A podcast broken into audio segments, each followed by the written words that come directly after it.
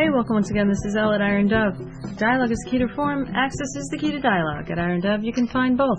Come on down, talk it up, and let's see what we can figure out. 909 days and counting until George W. is out of office. Can't be soon enough. Anyway, two weeks and counting. The crisis in the Middle East shows no sign of slowing down or letting up. The second by second megalomedia story machine is churning and churning. The pictures, the images, the second by second sensationalized war between the world. I have no doubt that all parties involved feel they have no choice but to defend themselves, their way of life, their rights, their God given homeland, whatever. I doubt that they're consciously thinking about trying to inflict heavy casualties on civilians, and yet hundreds of thousands of innocent people suffer. Hundreds of thousands of people are displaced from their homes with no place to go. The Israelis live in bunkers. The Lebanese are fleeing to Syria. Syria threatens to jump in with both feet. And with all this insanity going on, what in the world are these crazy radical religious leaders thinking with their quote end time rhetoric? I mean, it's nuts. It's like screaming fire in a crowded movie theater when none really exists and then 20 or 30 people get trampled to their deaths in the million. I mean, it's really completely ridiculous. I mean, surely there's a certain amount of responsibility that these religious leaders, and any leader for that matter, has and has to show. Some common sense, some restraint.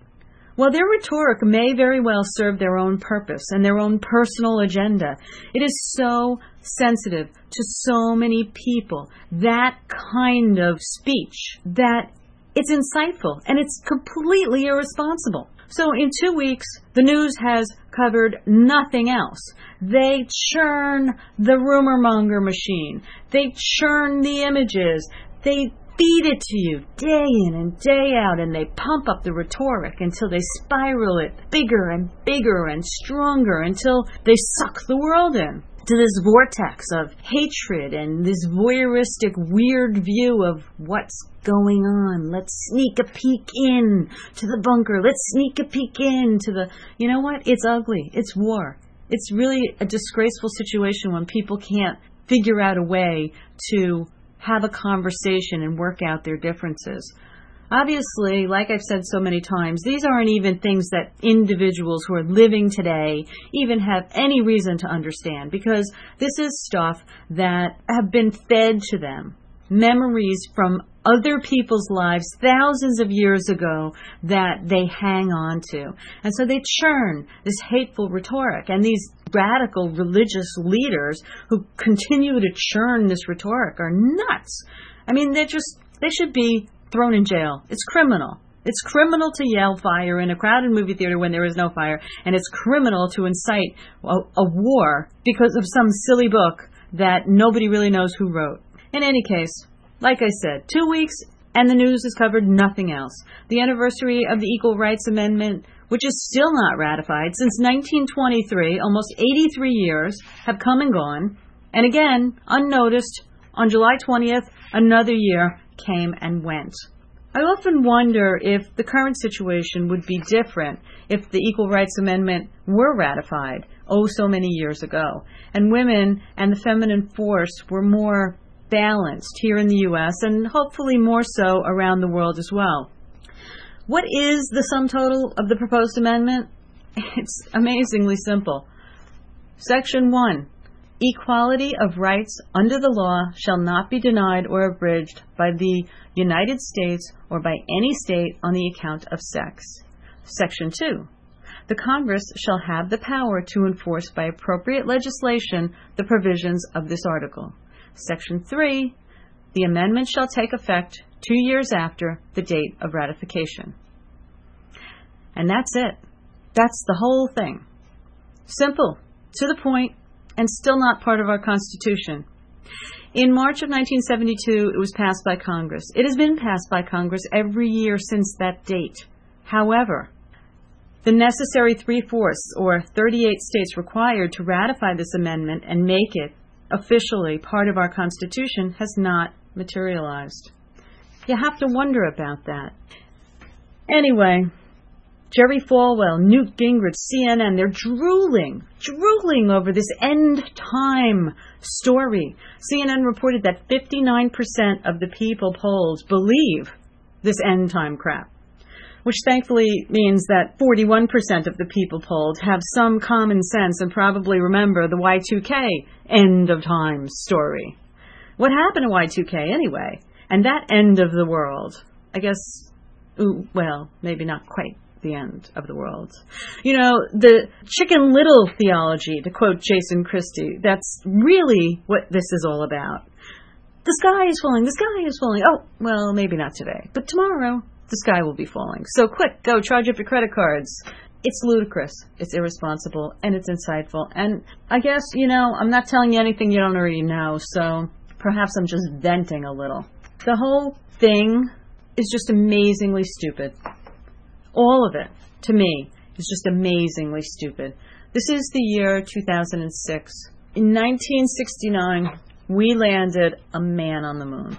1969. It took approximately eight years from the time that Kennedy first challenged this nation to land on the moon. On July 20th, 1969, Commander Neil Armstrong became the first man on the moon. Coincidentally, July 20th was also the anniversary of the um, still not ratified Equal Rights Amendment. A lot of important things come and go without being discussed by the media because of this war frenzy. And I think that it's such a shame. It took just eight years' time for Kennedy's plan to see fruition, to actually build the technology, and land a man on the moon. It was unheard of. It was amazing. It was incredible at the time. And it was done in eight years. We have technology that is so far advanced, that is so far beyond what we had then. And yet, we are fighting over fossil fuels. I know I've said this before, and I have a whole bunch of podcasts which you can go back and listen to about the whole fossil fuel thing. But you know, let's face it, fossils belong in museums. This is not the time or place anymore for this kind of technology. And to be fighting and killing people over the oil in the ground is nuts.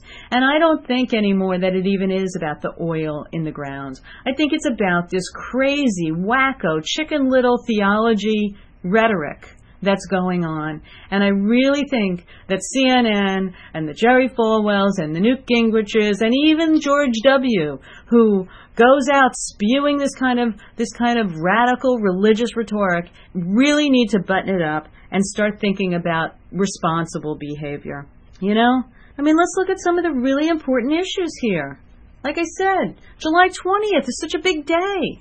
First man lands on the moon in 1969. The Equal Rights Amendment, still not ratified. Come on. 1923, July 20th, 1923. The whole world cannot be free to be equal until, at the very least, men and women are free to be equal. You know? So, the end time. Is it the end? Who knows? I can tell you what. I can't wait for the end of the stupidity.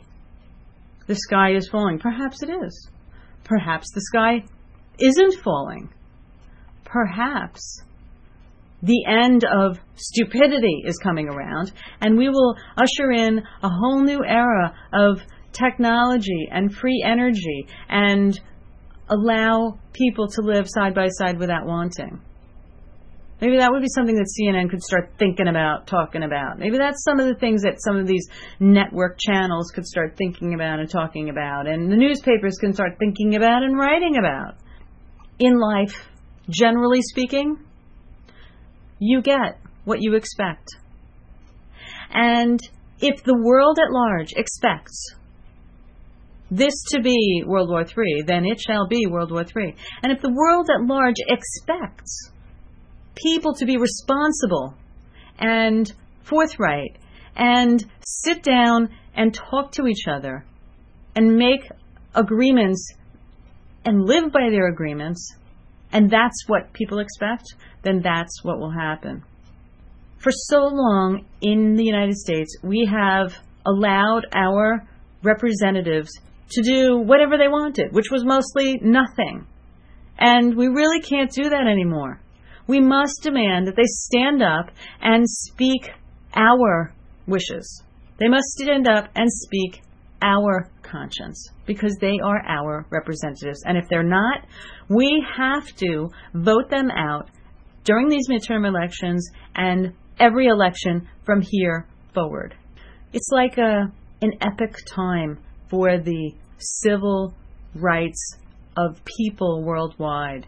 I mean, in terms of really big, that part about it I think is really big. It's it's kind of this epic story of maybe the stuff finally coming to a head when the gap between the haves and the have-nots becomes too big and the haves is a very small minority and the have-nots is a huge majority. Well, eventually the scale will tip and and that's just the way it's going to be.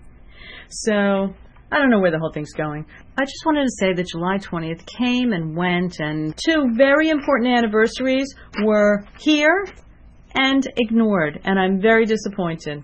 So I wanted to make a note of them for everybody, and uh, and I urge you to contact your representative and insist that the Equal Rights Amendment is ratified and finally signed into law. I certainly hope to see it in my lifetime. I could forever be the optimist. Yeah, it's weird. What the hell ever happened to Gloria Steinem? I mean, she just like punked out on it. I know she was in there for a long time, passed equal rights, passed, she got rich, she punked out. You know, it's not right. It's really not right. It sucks. What can I tell you? It's a whole ball of wax. So, I got a lot of interesting things I'm researching as always, and um, I'll bring them to you tomorrow. Until then, come on down, drop me a note. Let me know what you think about all this chicken little crap. I'd really love to know. Till tomorrow, this is Elle at Iron Dove, signing out.